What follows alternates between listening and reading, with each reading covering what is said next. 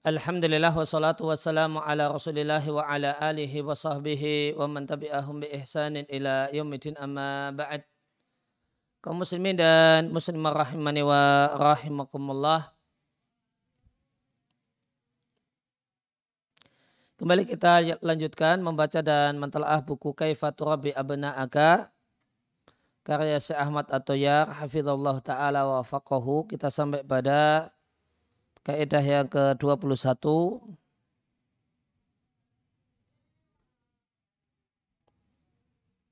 yaitu anu anu awida ana ala khuriyatil ikhtiyari. Hendaknya kita biasakan anak-anak kita untuk memiliki kebebasan untuk memilih. Wa ta'biri dan kebebasan untuk mengungkapkan perasaan dan keinginan. Watikhadil korori dan membuat keputusan.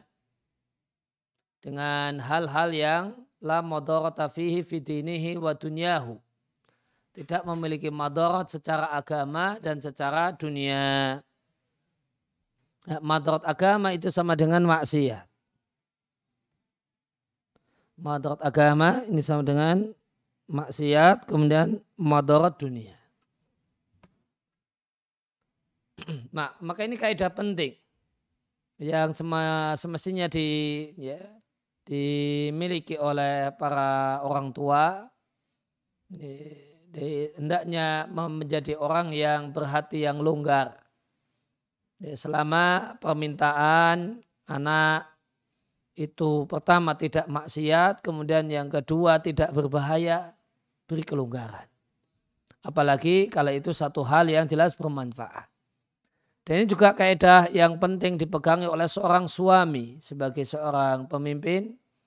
Seorang pemimpin yang baik hendaknya memegangi ini. Hendaknya banyak-banyak memberikan kelonggaran. Di dalam hal ini seorang suami memberikan kelonggaran kepada istrinya asalkan e, bebas dari dua hal ini. Bukan maksiat dan bukan e, satu hal yang berbahaya secara duniawi. Ya, fala nuzilmu maka kita kita tidaklah mengharuskan anak untuk pakaian atau makanan yang tidak terlarang. Ya, jadi mau jenis pakaian, makanan, ya, selama itu bukan maksiat, pakaian yang statusnya maksiat dan itu tidak berbahaya, hendaknya banyak-banyak longgar. Manfaatnya anak akan tumbuh besar muhibban laka dalam keadaan mencintai orang tuanya. Arifan likodrika mengetahui kedudukanmu dan keistimewaanmu karena engkau wahai orang tua telah menanamkan badannya rojahatan fi aklihi agar memiliki akal yang dikedepankan wa kuwatan wastiklalan fi ra'yihi dan kekuatan serta independen dalam ide-ide, dalam opini dan dalam berpendapat. Disampaikan oleh Al-Alamah Muhammad Rashid Ridha rahimallahu taala di kitabnya Tafsir Al-Manar banyak orang menyangka bahasanya uh, wasiat wasiat yang Allah berikan kepada para anak supaya berbuat baik kepada orang tuanya adalah hujah dan alasan. Alasan bahasanya orang tua itu memiliki hak untuk mempermainkan independensi anak. Masya'a hawahuma. Sebagaimana yang disukai oleh kesenangan keduanya. Dan bahasanya anak tidak memiliki hak untuk menyelisihi pendapat kedua orang tuanya, tidak pula keinginan kedua orang tuanya. Wa inkana huwa aliman wa huma jahilaini. Meskipun anaknya itu berilmu dan kedua orang tuanya itu tidak mengetahui hal yang maslahat bagi anak. Dan hal ini adalah kebodohan yang berkembang. Yang menambah pada banyak ayah dan ibu iraan terdorong untuk istibdad untuk otoriter dalam masalah dalam memanage anak-anaknya. Maka mereka menyangka bahasanya kedudukan sebagai orang tua itu mengharuskan dengan zatnya ayakuna ra'yul waladi. Mengharuskan pendapat anak dan akal anak, pemahaman anak itu lebih rendah di bawah dibandingkan pendapat orang tua, akal dan pemahaman orang tua. Intaha sekian perkataan uh, Syekh Muhammad Rashid Ridha rahimallahu taala. Beliau sampaikan bahasanya kewajiban anak untuk berbakti kepada orang tua itu bukan berarti berkonsekuensi orang tua boleh otoriter terhadap anaknya. Sekali-kali bukan demikian. Ini salah paham. Nah, maka beliau mencela orang tua yang istibdad, yang otoriter dalam memanage anak. Sehingga kebalikannya adalah sebagaimana yang ada di kaidah di atas.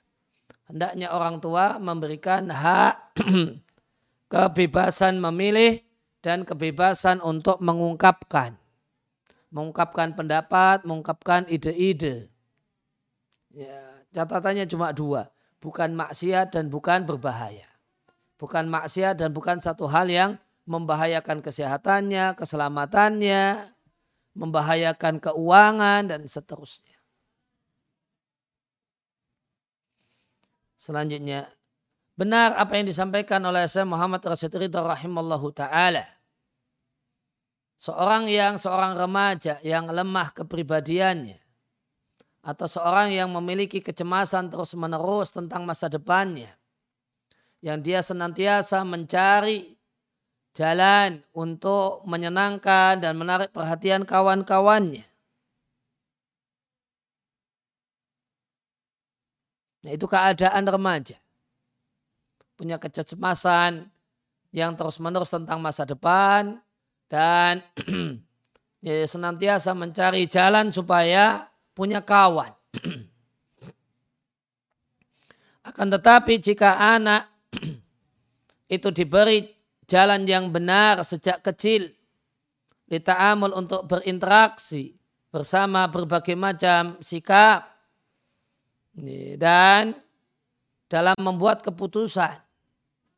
Maka anak ini saya tamakkanu akan memiliki kemampuan untuk menghadapi berbagai macam kondisi pada saat besar. Wasatakun nata iju dan hasilnya adalah hasil yang jayidah, hasil yang bagus. Hasil yang baik.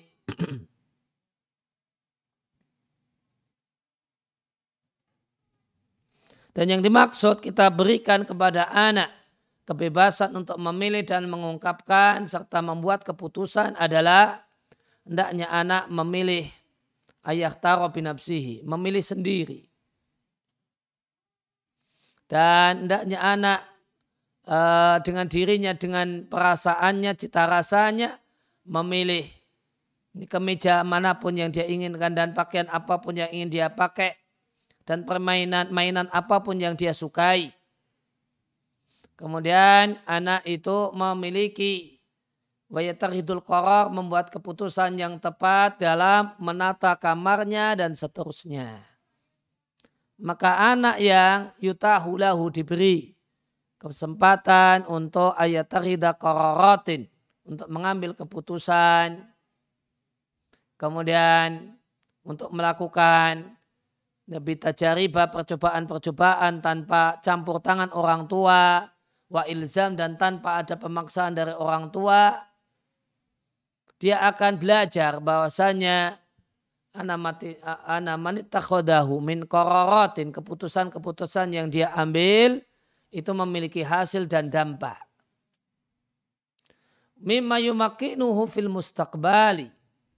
Yang ini akan memberikan kemampuan baginya di masa depan untuk mengambil keputusan-keputusan yang tepat, yang benar. Hingga mayusbihu pada saat dia berada dalam usia remaja. Ya, kata cerita dari penulis, saya mengenal seorang yang sholat Jumat dan dia uh, ditemani oleh anaknya.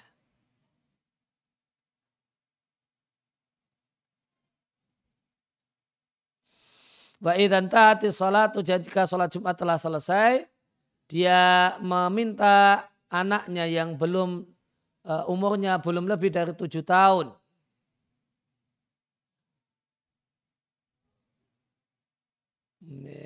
Diminta oleh ayahnya untuk pulang ke rumah dengan dibersamai pamannya.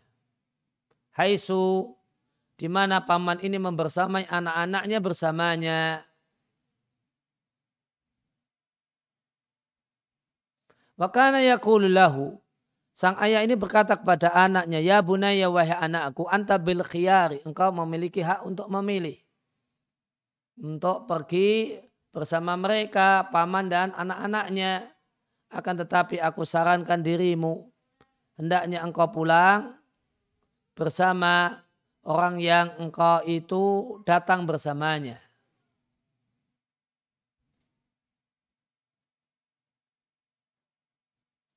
Apa tujuannya? Hatta layastula fil mustaqbali labsun. Supaya uh, di kemudian hari itu tidak terjadi kesamaran. Fayadhabu al-jami'u angka. Ya, semuanya itu pergi meninggalkanmu dalam keadaan mereka meyakini bahwasanya engkau bersama salah satunya. Fakana layu bali, namun ternyata aneh ini tidak peduli dengan nasihat orang tuanya dan dia enggan kecuali dia pergi bersama tadi paman dan anak-anaknya. Akhirnya di salah satu hari Jumat terjadilah apa yang diprediksikan oleh ayahnya. Fahi, fahi nama maka pada saat sang ayah pulang ke rumah, wa ternyata saudaranya berarti sang paman, kot hadoro datang tanpa membawa anaknya. Fakala maka sang ayah bertanya, Aina aibni, di manakah anak laki-lakiku? Kala sang paman mengatakan, bukankah dia pulang bersamamu? Sang ayah mengatakan, tidak. Kala sang paman mengatakan, idan jika demikian, huwa fil masjid, dia di masjid. Ya. Setelah disimpulkan demikian, sang ayah tidak peduli dengan hal ini. Wantadhar dia menunggu mayu koribu kurang lebih seperempat jam.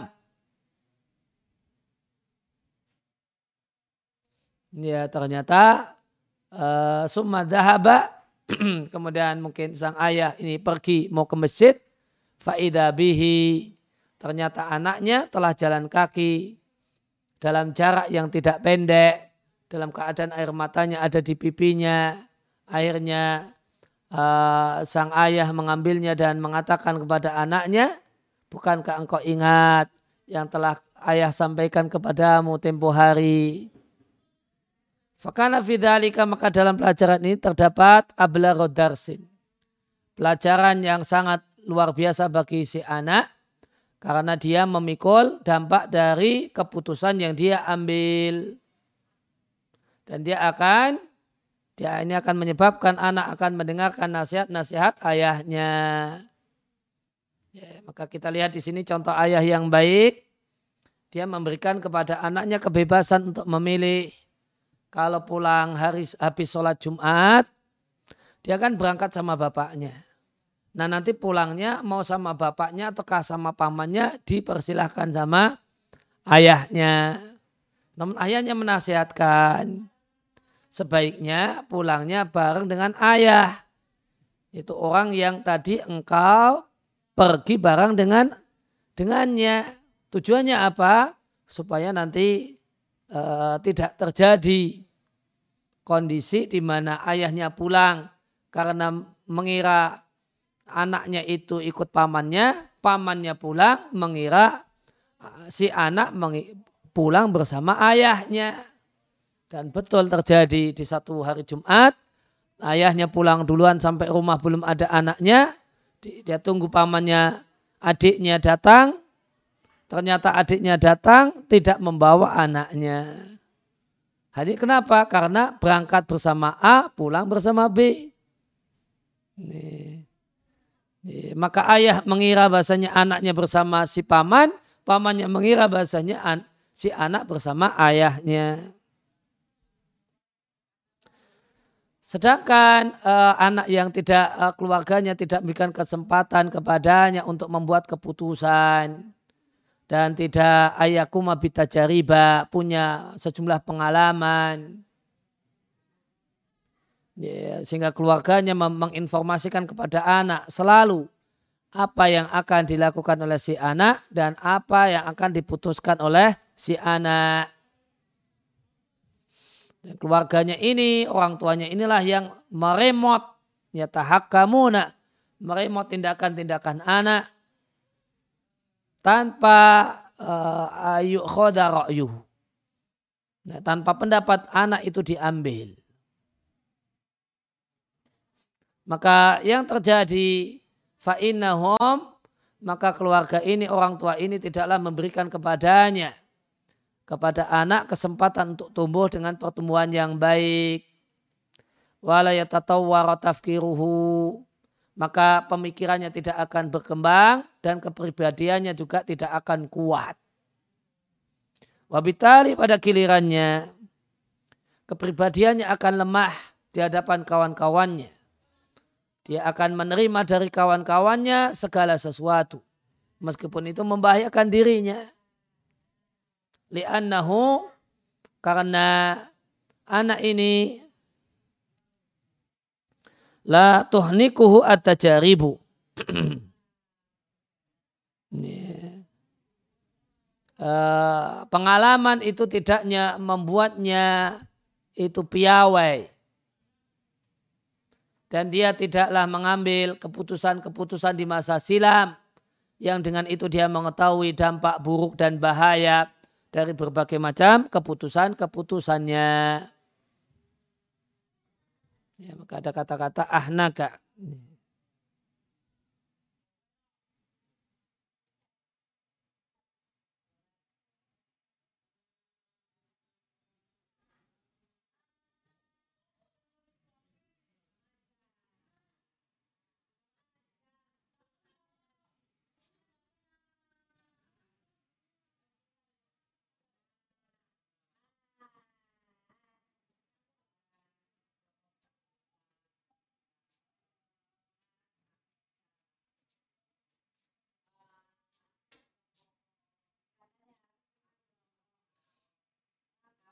Ya uh, hanaka ahnaka itu uh, menjadikannya basiron bil umuri. Ya, melek dan sadar dalam banyak hal tahu banyak hal. Sehingga wasaikun intima'uhum ilaihim. Nah anak yang apa-apa uh, tidak punya kemerdekaan dalam membuat keputusan anak ini akan lebih banyak berpihak pada teman-temannya daripada berpihak pada orang tuanya sendiri. Ya, orang tua yang tolama doyaku alihi yang telah mempersempit untuknya dalam mengambil mayarahu wa mayunasibuhu. Mengambil ide-ide dan keputusan-keputusan yang cocok baginya. Wal akhtar dan yang lebih berbahaya dari hal itu, anak ini lantakuna ingdam ma'rifatun. Dia tidak akan memiliki pengetahuan wa khibratun dan pengetahuan dengan berbagai macam bahaya dan kaifiyah dan cara untuk berinteraksi dengannya. Karena anak ini lam yusbaq lahu. Belum pernah, lam yusbaq itu belum pernah menghadapi satu pun dari berbagai macam bahaya sehingga dia akan menjadi farisa, akan jadi mangsa yang mudah. Bagi kawan-kawan yang buruk karena kepribadiannya adalah kepribadian yang lemah dan itu adalah kepribadian yang mahzuzah. Per, uh, ya, per, kepribadian yang goncang maka sungguh benar apa yang dikatakan oleh seorang penyair araftu syarala li syari lakin li tawaqihi. Aku mengetahui kejelekan bukan untuk melakukan kejelekan namun untuk jaga diri dari kejelekan. Wa malam ya'rif asyara minan nasi yaqa'u fihi. Dan siapa yang tidak mengenali orang-orang yang jahat, dia akan terjumus ke dalamnya. Maka ketahuilah bahasanya al-kapta, belenggu, melarang, dan terlalu membatasi anak itu rubama boleh jadi ja'abina ta'ija aksiyatin. Akan membuahkan hasil yang berkebalikan dan akan uh, akan menghasilkan reaksi riddata fi'liyatin qawiyatin reaksi yang kuat. Fakam ro'aina betapa banyak kita melihat orang tua yang menyikapi anak-anaknya dengan model sikap semacam ini yaitu terlalu protektif, terlalu uh, terlalu dikungkung. Mereka didik anak-anaknya dalam keadaan tidak bergaul dengan ya, banyak orang kecuali dalam ruang lingkup yang sangat sempit. Ya, mereka larang anak-anaknya untuk pergi dan kembali kecuali dalam pengawasan mereka. Uh, uh, maka Tidaklah ketika anak ini kemudian besar dan lulus dari marhalah tanawiyah jenjang setingkat SMA. Kemudian jadilah kekuasaan itu di tangannya dan tidak di, di tangan orang yang lain. Uh, ternyata anak-anak ini menghadapi masyarakat tanpa pengetahuan yang cukup dan tanpa pengalaman, ya, tanpa pengalaman antajat yang membuahkan bagi mereka keyakinan dan kepandaian. Akhirnya faida bihim jadilah mereka ini. Yalhasuna ya ada menjulurkan lidah. Ya, seperti anjing maaf ya, menjulurkan lidah di belakang al-mulhiyat berbagai macam hal yang melalaikan wasyahawat dan berbagai macam keinginan yang terlarang.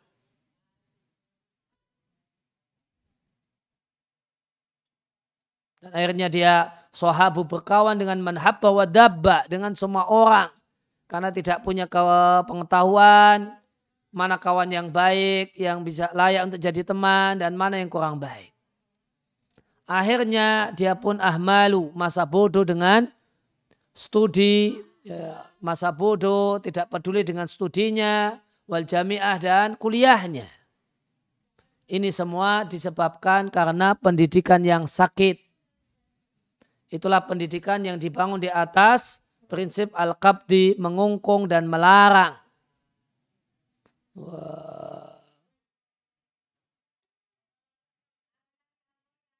Kemudian dan menghalangi uh,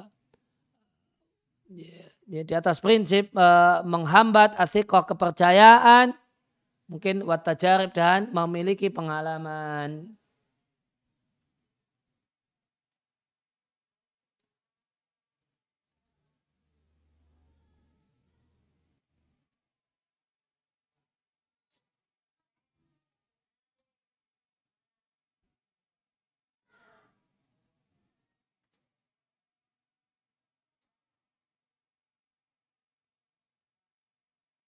Ya, lahasa itu aku jalisanahu mengeluarkan lidah karena capek atau karena haus atau karena kepanasan. Amaman atahalam al-huriyah adapun anak yang memang diberikan kebebasan ya, tapi di sisi yang lain uh, orang tua yang memberikan pada anaknya kebebasan dan wal ikhtiar dan hak memilih secara uh, lepas tanpa kendali. Meskipun itu merusak agamanya dan kesehatan serta akhlaknya, maka sungguh orang tua ini telah melakukan kejahatan terhadap anaknya yang tidak akan dia lupakan saat dia dewasa. Maka betapa banyak kita saksikan anak-anak yang ditertimpa berbagai macam penyak, uh, penyakit dan cacat, semacam penyakit gula, kemudian pandangan yang lemah. Jadi penyakit gula, Padahal masih anak-anak itu sudah kena penyakit gula. Wadha'ful basar, pandangan yang lemah sudah harus pakai uh, kacamata minnya 10 atau 15. Dan sebagian mereka rugi merugi akhlak dan agamanya serta kehormatannya. Hal ini disebabkan karena orang tuanya terutama ayahnya memberikan kepadanya semua apa yang dia inginkan ketika dia kecil. Sehingga makan semaunya akhirnya kena sakit gula. Kemudian main jajet, game setiap uh, berjam-jam setiap harinya akhirnya rusak matanya. Fa'asbah maka jadilah dia ketika dewasa menjadi orang yang tersesat. Badian Orang yang kotor ucapannya, sayian dan orang yang jelek perilakunya. Betapa banyak kita saksikan gadis-gadis yang memakai pakaian-pakaian yang uh, merusak adab dan rasa malu, tidak memiliki sopan santun dan rasa malu. Pakaian yang mendorong kepada mencabut rasa malu dan fitrah. Yang Nabi katakan dua kelompok penghuni neraka yang belum pernah aku lihat. Sekelompok orang yang bersamanya cambuk yang besar-besar seperti ekor sapi yang dia gunakan untuk mukuli banyak orang. Dan perempuan-perempuan yang berpakaian namun telanjang, yang mumilat wa ma'ilat. Ma'ilat di antara maknanya adalah wanita-wanita yang rusak, kelakuannya mumilat dan mengajak wanita-wanita yang lain supaya memiliki uh, perilaku yang rusak.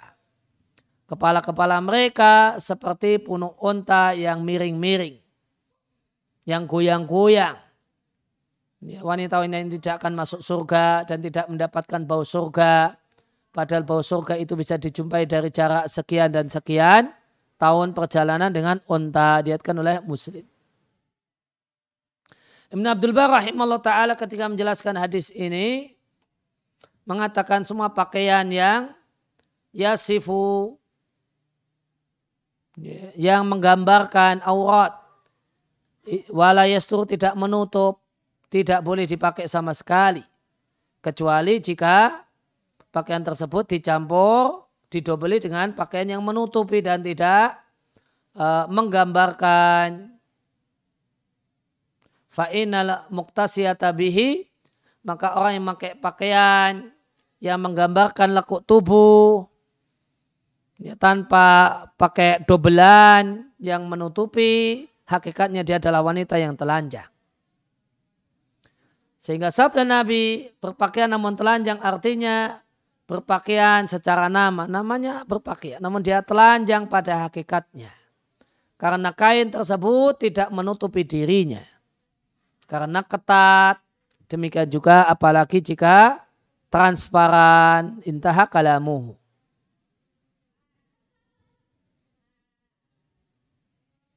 Atau yang uh, menggambarkan di sini artinya uh, adalah transparan. Maka Ibn Abdul Bar rahimahullah ta'ala menjelaskan bahasanya pakaian yang bisa menggambarkan warna kulit. Artinya transparan sehingga warna kulitnya itu terlihat itu adanya seperti tidak adanya. Dan tidaklah boleh bihai halin minal ahwali. Apa pun kondisinya untuk memakainya. Jika pakaian tersebut ada pada anggota badan yang wajib ditutupi. Kemudian Al-Imam Al-Faqih Muhammad Ibn Thaymin rahimahullah ta'ala menyampaikan. Uh, wanita memakai di depan sesama wanita pakaian pak pakaian yang uh, lengan bajunya pendek. Lengan bajunya pendek atau bahkan you can see. Ya, you can see my ketek ya. Uh, bisa lihat ketiaknya. Atau ada fatahat terbuka di arah leher. Ini lebar. Atau di arah punggung. Atau ada belahan pada betisnya. Jadi sampai uh, pakaiannya memanjang namun uh, ada belahan di kiri dan kanan. Demikian juga pakaian yang sempit atau syafafa yang transparan atau pakai pakaian yang pendek Wahwa maya sulalin fisakaini. Yaitu pakaian yang tidak sampai setengah betis. Maka Allah diarahu yang menjadi pendapat pribadi saya. Ya, tidak boleh bagi wanita muslimah untuk memakai pakaian semacam ini. Meskipun itu depan sesama wanita yang lainnya. Di anahada karena pakaian semacam ini adalah semakna, adalah makna sabda Nabi Sallallahu Alaihi Wasallam yang tadi telah kita bacakan. Sinfani min ahli nar arahuma. Nisaun kasiyatun ariyatun ma'ilatun mumilat. Ru'usuna ka asnabil buktil ma'ila intaha kalamu. Sekian perkataan Sayyid Ibn Thaymin.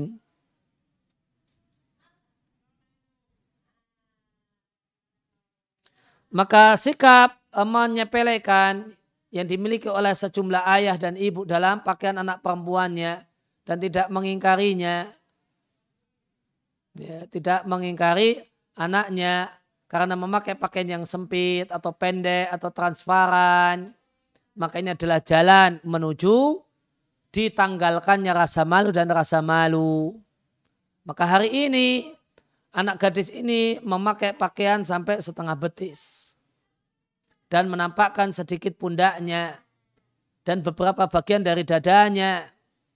Lantas gadis ini tumbuh besar dalam keadaan semacam ini, maka mulailah rasa malu dan adab itu ringan atau hilang atau menguap sedikit demi sedikit. Uh, boleh jadi dia merasa enak, merasa nyaman keluar rumah dengan memakai pakaiannya yang merupakan pakaian yang menghinakan. Ya, di depan mahram-mahramnya laki-laki.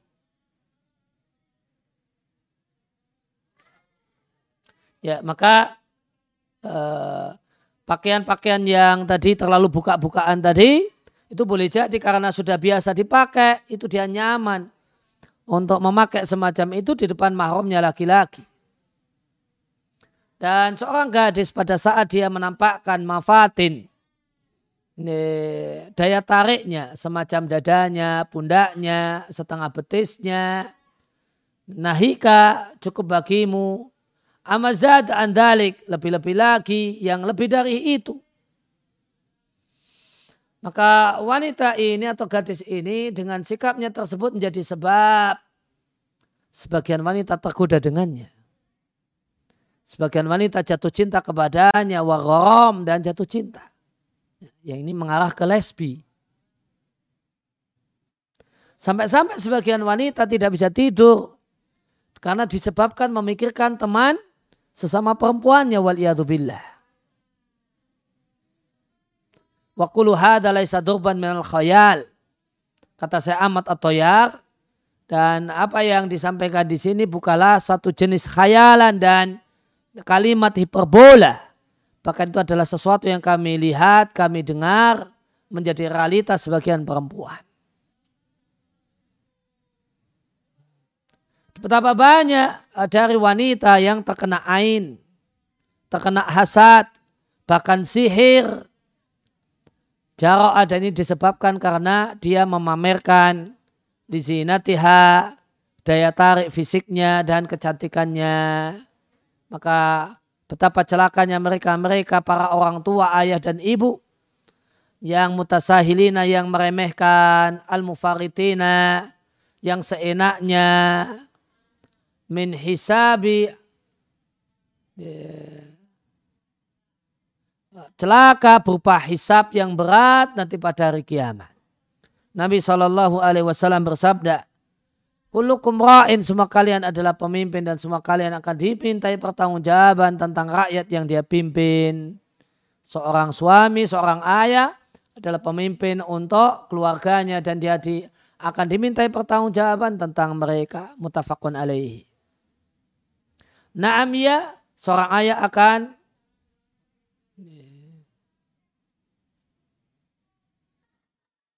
akan berdiri yaitu ayah yang tidak menegur anak perempuannya dalam pakaiannya. Demikian juga seorang ibu akan berdiri, seorang ibu yang suka rela membiarkan anak gadisnya dengan pakaiannya yang tidak syar'i. Semuanya akan berdiri. Itu bukan kurang mim dia. Amamal jabbar. Di depan Allah zat yang maha perkasa. Ya, Allah berfirman. Waqifuhum innahum mas'ulun. Ya, suruhlah mereka berdiri sehingga mereka akan diminta pertanggungjawaban. Mereka akan diminta pertanggungjawaban tentang amanah yang telah dipikulkan kepadanya. Tentang rakyat yang telah dipasrahkan kepadanya. Maka hendaknya kita siapkan jawaban untuk mendapatkan pertanyaan. Walil jawabi sawabah. Dan hendaklah kita uh, menyiapkan jawaban yang benar. Fama adaqal hisab betapa jelinya perhitungan wa ma'asyaddal iqab dan betapa kerasnya siksaan. Maka sikap meremehkan dari orang tua kepada anak-anaknya, anak laki-laki dan anak perempuannya berkenaan dengan perbuatan yang mungkar dan hal yang haram ini adalah bagian dari kesalahan besar dan sungguh adalah dosa yang besar. Sebagian orang tua beralasan dan membenarkan sikap dirinya bahasanya anaknya masih kecil. Dan bahasanya anaknya jika dewasa akan meninggalkan hal tersebut. Sebagian orang tua beralasan bahasanya dia tidak ingin e, mengikat anaknya. Dan dia khawatir anaknya itu akan lari dan membencinya. Dan bahasanya dia melakukan hal itu karena sayang dan bersikap lembut kepada anaknya. Wa masyabahadalika dan alasan-alasan semacam itu. Betapa indah perkataan Ibnu Qayyim rahimallahu taala tentang orang tua yang semacam ini.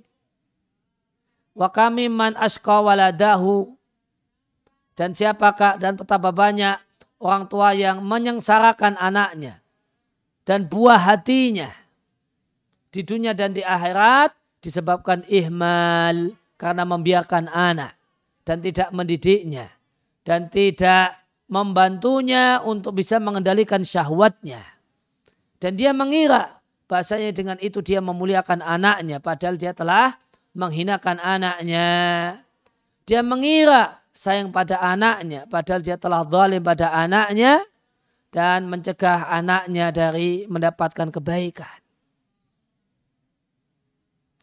Ya, fafatahu intifa'u biwaladihi. Maka orang tua semacam ini kehilangan. Ya, kehilangan kesempatan untuk mendapatkan manfaat dari anaknya. Wa fawwata alaihi hadzahu. Dan dia telah hilangkan dari anaknya kebuntungannya yang harusnya didapatkan oleh anak di dunia dan di akhirat. Wa idza tabarta al-fasada fil auladi dan jika Anda perhatikan kerusakan dan kenakalan anak, maka Anda lihat mayoritasnya adalah gara-gara orang tuanya yang seenaknya, yang tidak mendidiknya. Intaha sekian perkataan Ibnul Qayyim. Maka di kaidah ini dan uraiannya tadi disampaikan dua hal. Uh, di satu sisi orang tua jangan Eh, membiarkan anak semaunya tanpa kendali. Hendaknya anak itu sejak kecil dibiasakan dengan hal-hal yang positif. Diingatkan kalau melakukan hal yang tidak benar. Ditegur kalau melakukan hal yang maksiat atau hal yang sangat berbahaya. Namun di sisi yang lain, orang tua itu jangan terlalu proteksi terhadap anaknya. Dan, ditak, dan didiktator terhadap anaknya namun hendaknya tadi ada dua hal. Beri kepada anak kebebasan untuk membuat keputusan, untuk memilih selama yang dipilih itu bukan pertama bukan maksiat, kemudian yang kedua bukan hal yang berbahaya untuk keuangan, untuk kesehatan dan sebagainya. Jangan biarkan anak itu semaunya minum apa saja, makan apa saja, akhirnya anak kena gula. Siapa yang repot? orang tua. Jangan biarkan anak itu apa uh, anak itu uh, memakai pakaian apa saja meskipun itu pakaian yang tidak pantas secara syar'i dan secara uh, adat istiadat yang terpuji di di lingkungan kita. Akhirnya anak tidak punya rasa malu. Akhirnya anak memalukan orang tuanya di uh, ketika anak ini tumbuh besar dan dewasa. Hendaknya tengah-tengah. Ya proteksi sekali tidak boleh. Tidak, tidak tepat, cara mendidik yang tidak tepat. Namun merdeka 100% juga tidak tepat. Yang baik adalah khairul umuri awsatuha. Yang terbaik adalah yang tengah-tengah. Demikian yang kita bahas kesempatan kali ini. Wassalamualaikum ala nabiyina Muhammadin wa ala alihi wa wasallam. Wa akhiru da'wana alhamdulillahi rabbil alamin. Subhanaka Allahumma wa bihamdika. Asyhadu an la ilaha illa anta astaghfiruka wa atubu ilaik.